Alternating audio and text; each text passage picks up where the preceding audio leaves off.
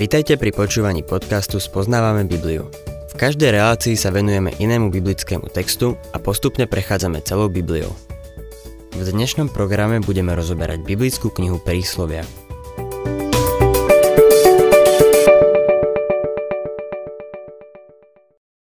Milí poslucháči, máme pred sebou 21. kapitolu knihy Prísloví a je to jedna z najväčších kapitol v tejto knihe. Srdce kráľa je ako prúd vody v hospodinovej ruke. Odvedie ho kamkoľvek chce.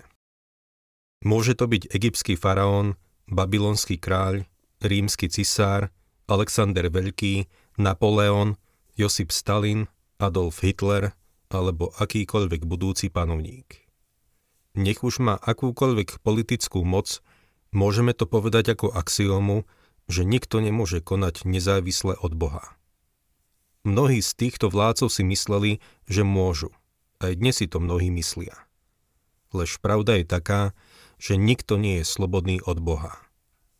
Nikto nemôže konať nezávisle. Sme nezávislá krajina a správame sa, ako by sme boli nezávislí aj od Boha. Veríme v slobodu a tak vyhlasujeme svoju slobodu od Boha. Lenže nie sme od Neho slobodní. Nedokážeme konať nezávisle. Srdce kráľa je ako prúd vody v hospodinovej ruke. Odvedie ho ako tok z určiaceho potoka, ktorý sa rinie dole u. Žiadny kráľ, ani panovník, ani nikto iný nemôže konať nezávisle od Boha. Kiež by sme mali viac ľudí v štátnej správe, ktorí by dávali najavo svoju závislosť od Boha a bolo by to zjavné na ich životoch. Prial by som si, keby prestali rozprávať, že oni majú riešenie na všetky problémy sveta. Nemajú. Je to prekrúcanie skutočnosti. Nikto nie je nezávislý od všemohúceho Boha a je potrebné, aby sme si uvedomili svoju závislosť na ňom. Kiež by sme si uvedomili svoju závislosť od Boha skôr, ako bude neskoro. Taká zmena môže nastať len vtedy, keď sa vrátime k Božiemu slovu. Preto je hlásanie Božieho slova také dôležité. Pokračujme druhým veršom. Človeku sa vidí každá cesta správna, lenže srdcia posudzuje hospodin. Tu sa znovu stretávame s otázkou ľudskej samospravodlivosti. Človek racionalizuje, ale Boh skúma. Boh hľadí na srdce. My sa snažíme natrieť vonkajšok, aby sme navonok vyzerali dobre. Chválime sa. Som člen cirkvy. Učím na besiedke a slúžim v zbore. To všetko môže byť pravda, ale Boh posudzuje srdcia. Prorok Jeremiáš poukázal na to, že srdce človeka je nadovšetko klamlivé, nenapraviteľné. Kto sa v ňom vyzná? Už si išiel k pánovi Ježišovi a povedal si mu o svojom zúfalom stave. On je veľký lekár a špecializuje sa na srdce. Dá ti nové srdce. On bol prvý, kto vykonal transplantáciu srdca. Dá ti srdce, ktorého bude vedieť poslúchať. Tretí verš. Presadzovať spravodlivosť a právo sa hospodinovi páči viac ako obeta. V tomto verši vidíme znovu zopakovanú pravdu, že len jednoducho absolvovať nejaký náboženský obrad nemá žiadnu cenu. Starozmluvné obete boli dané na to, aby poukazovali na Ježiša Krista. Nikto nedodržiaval tie rituály viac ako farizei, náboženskí vodcovia v Ježišovej dobe. Ale Ježiš ich odsúdil zničujúcimi slovami. Povedal im, že sa podobajú obieleným hrobom, ktoré sa zvonku zdajú krásne, ale vnútri sú plné umrlčích kostí. Prečo? Lebo hospodinovi sa nepáčia obete, keď chýba spravodlivosť. Povedal, že chce milosrdenstvo a nie obete. Náboženský obrad môže vyvolávať dojem, že človek verí v Krista, keď mu v skutočnosti neverí. Keď človek skutočne príjme obeť Ježiša Krista, zmení ho to tak, že bude prinášať dobré skutky. Poviem vám, toto zasahuje až do špiku kosti našej duše. Boh sa pozerá na srdce. Zopakujem otázku, ktorú som už minule položil. Ak by si bol zatknutý za to, že si kresťan, mali by dosť dôkazov na to, aby ťa usvedčili. Štvrtý verš. Povýšenecký pohľad a naduté srdce, hoci sú lampou pre bezbožníkov, sú hriechom. Povýšenecký pohľad. V nedeľu si možno išiel do kostola, kde si videl pani Novákovú alebo pána Kováča a odvrátil si zrak, aby si sa s nimi nemusel rozprávať. Nedávno som bol v skupine ľudí, kde jeden človek povedal o mne nepekné veci. Správal sa, ako by ma nevidel. Mal povýšenecký pohľad. Možno si to ten človek neuvedomoval, že sa správa povýšenecky, ale Boh to videl. Boh to nazýva hriechom. V jeho očiach je to rovnaký hriech, ako ísť do krčmy a opiť sa. Jeden hriech je rovnako zlý ako druhý, aj keď my to tak neposudzujeme.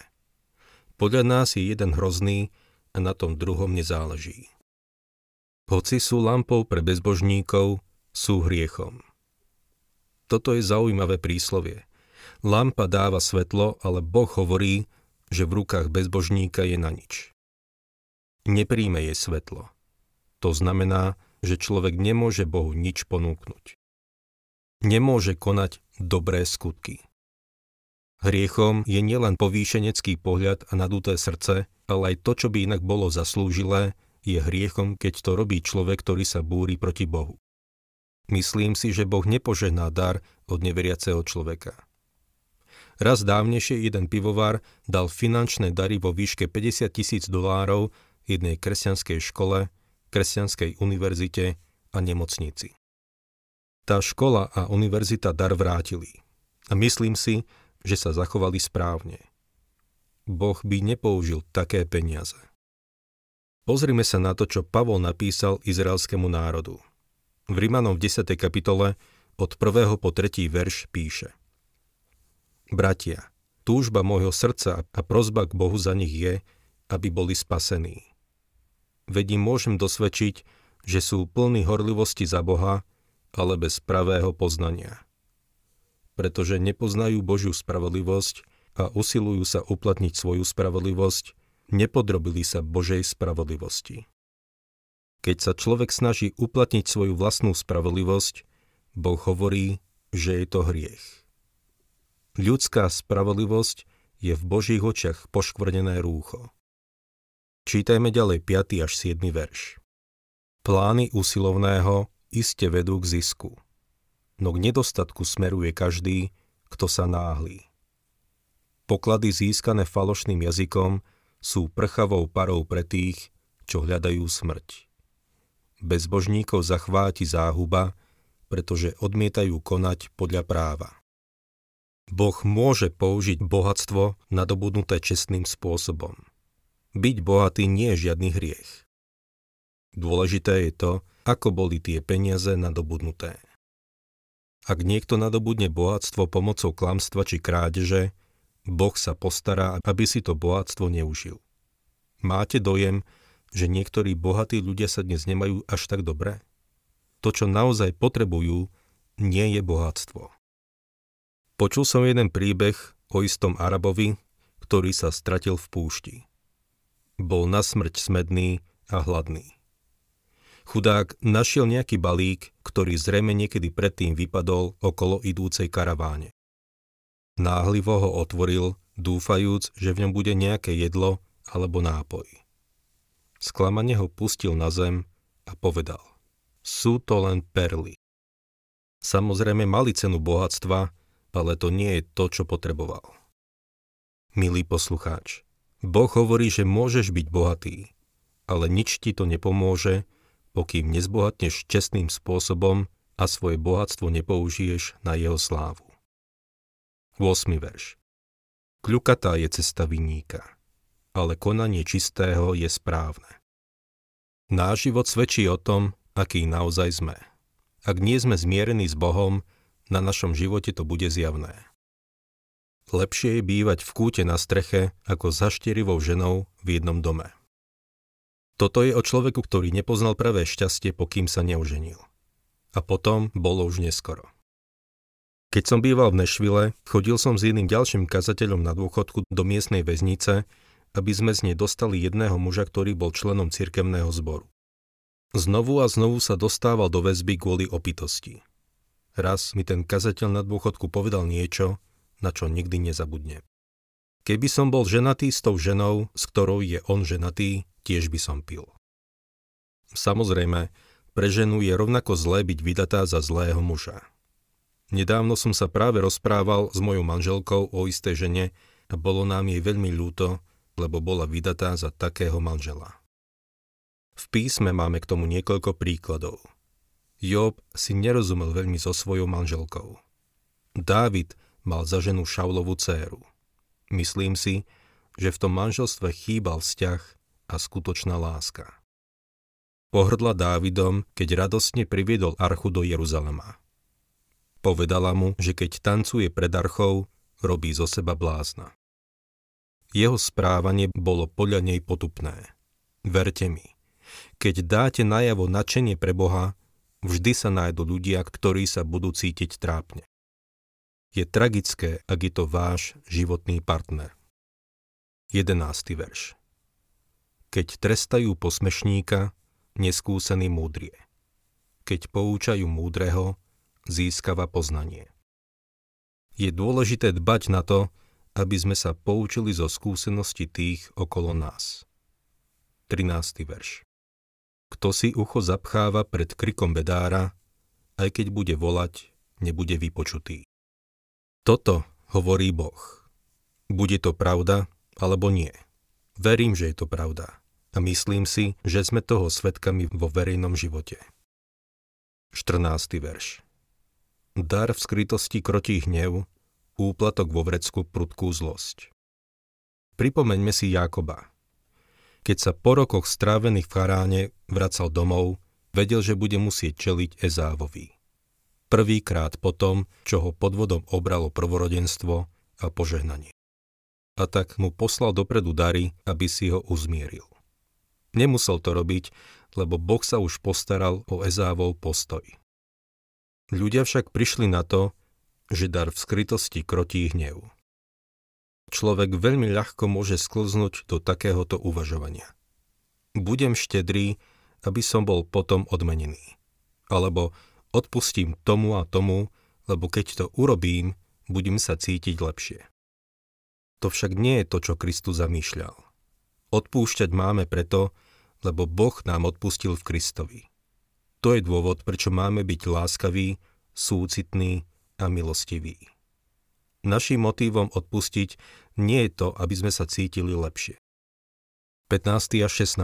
verš Presadzovať právo je pre spravodlivého radosť, no pre páchateľov neprávosti je hrôzou.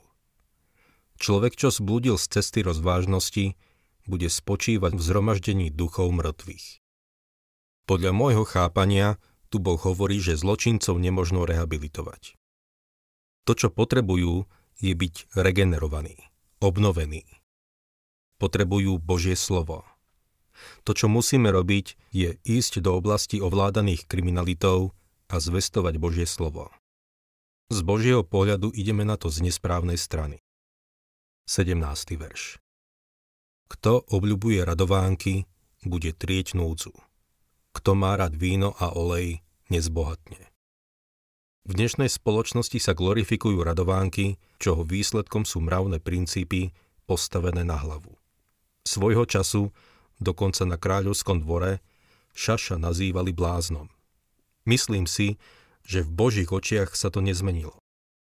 Avšak podľa súčasných štandardov sú zabávači sveté kravy. V zábavných reláciách ich vidíme, ako oslavujú seba a jeden druhého navzájom. Boh stále hovorí. Kto obľubuje radovánky, bude trieť núdzu. Kto má rád víno a olej, nezbohatne. Napadá mi niekoľko populárnych viest, ktoré spáchali samovraždu. Jeden povedal, som znudený životom. Ďalší povedal, život nestojí za to. Istého komika, ktorý zomieral, prišli pozrieť jeho priatelia.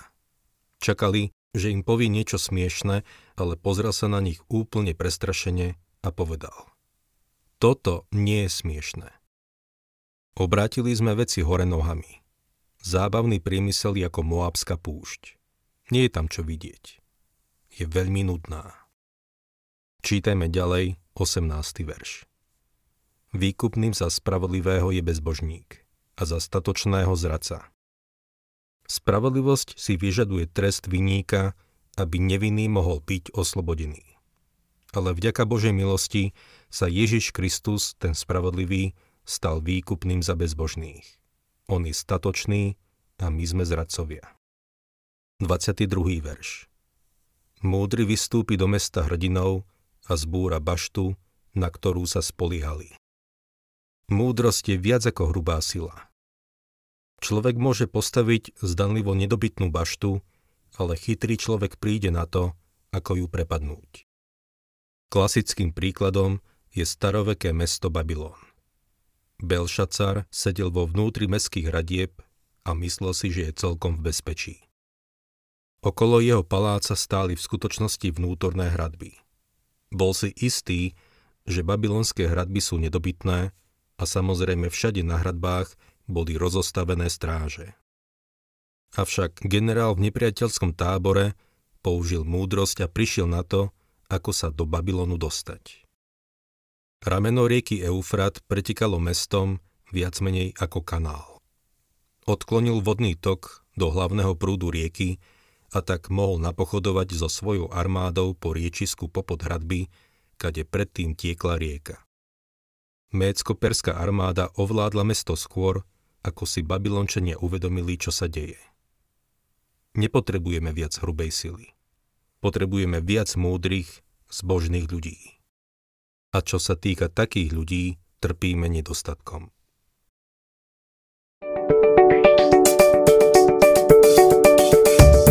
Ak sa vám páči program Spoznávame Bibliu, budeme radi, ak ho odporúčite svojim známym a dáte like, alebo nás začnete sledovať na facebookovej stránke Spoznávame Bibliu a ak vás niečo oslovilo alebo zaujalo, napíšte nám cez Facebook alebo na adresu spoznávame.bibliu zavinač gmail.com.